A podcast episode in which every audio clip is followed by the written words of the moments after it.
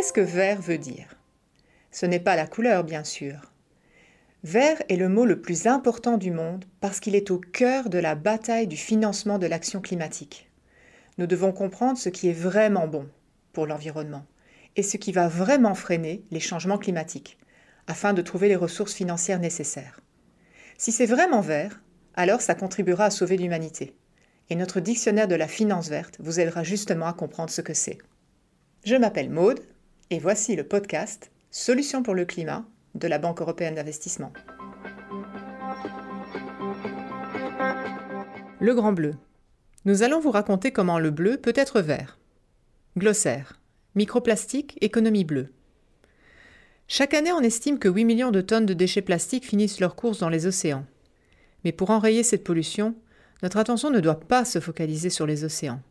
Pour sauver les mers, c'est notre comportement sur Terre que nous devons changer.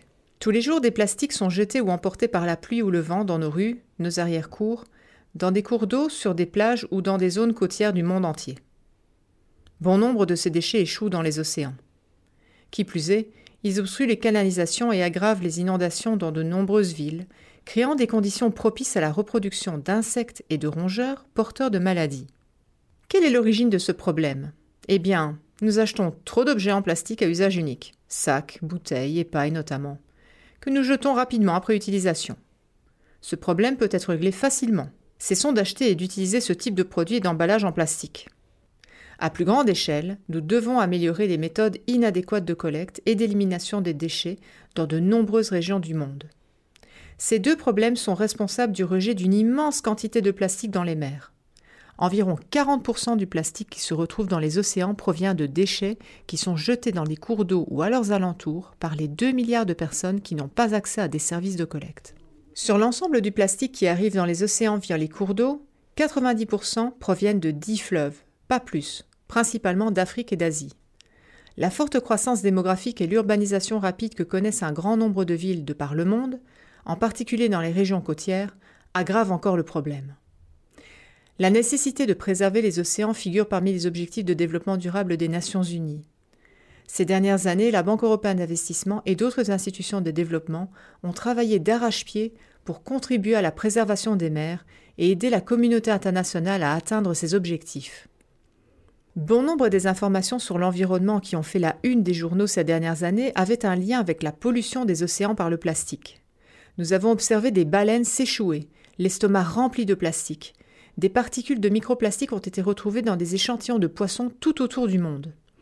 Les océans contiennent des milliers de milliards de minuscules fragments de plastique, mais aussi de gigantesques continents de déchets on estime que le plus grand d'entre eux, baptisé Vortex de déchets du Pacifique Nord, couvre une superficie équivalente à trois fois celle de la France. Tout ce plastique contient des produits chimiques dangereux que les poissons ingèrent. Poissons qui, si vous les mangez ensuite, peuvent entraîner de nombreux problèmes de santé. Les microplastiques sont de minuscules particules de plastique qui polluent les océans. Je suppose que vous auriez probablement pu le deviner vous-même. Ces microplastiques constituent la grande majorité des débris plastiques présents à la surface des océans. Il s'agit notamment de détritus plastiques décomposés, de fibres synthétiques et de microbilles provenant des produits d'hygiène personnels.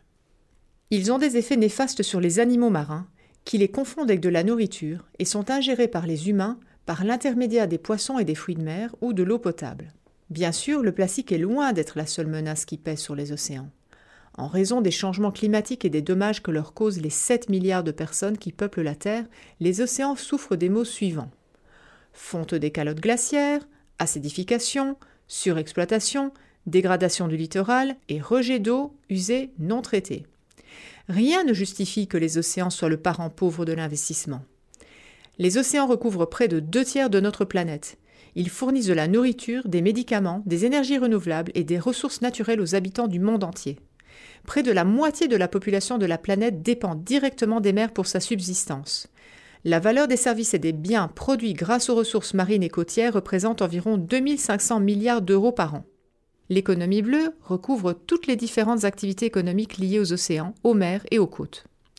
Elle concerne une large gamme de filières et renvoie à l'exploitation durable des ressources des océans aux fins de la stimulation de la croissance économique, de l'amélioration des conditions de vie des populations et de la création d'emplois.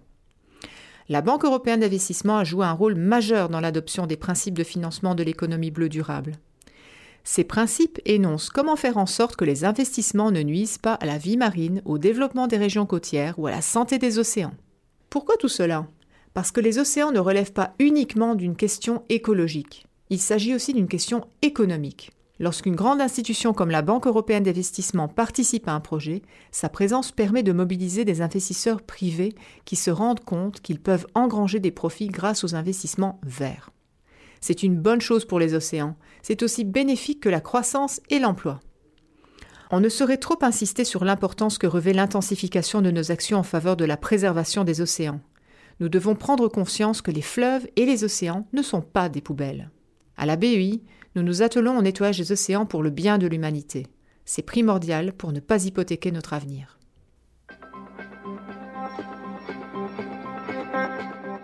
N'oubliez pas de vous abonner pour accéder à tous les autres épisodes de cette série. C'était Solutions pour le climat depuis la Banque européenne d'investissement.